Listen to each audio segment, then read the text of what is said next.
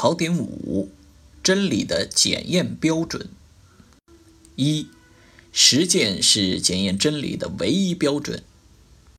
第一点，依据，这是由真理的本性和实践的特点决定的。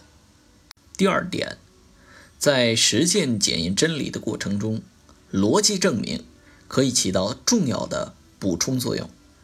逻辑证明是探索真理、论证真理的方式，是正确思维和表达的必要条件。也是建立科学理论体系的重要途径，但逻辑证明不能取代实践作为检验真理的标准。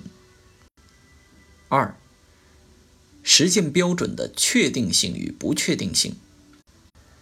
第一点，实践作为检验认识真理性的标准，既是确定的，又是不确定的，是确定性和不确定性的统一。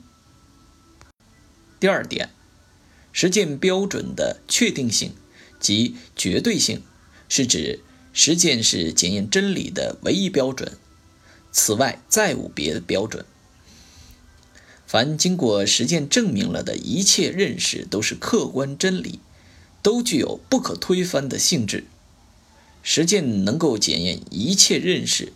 即使当前的实践还不能加以判定，最终也会被以后的实践作为裁决。第三点，实践标准的不确定性是指一定历史阶段上的具体实践具有局限性，它往往不能充分证明或驳倒某一认识的真理性。实践检验真理是一个过程，不是一次完成的。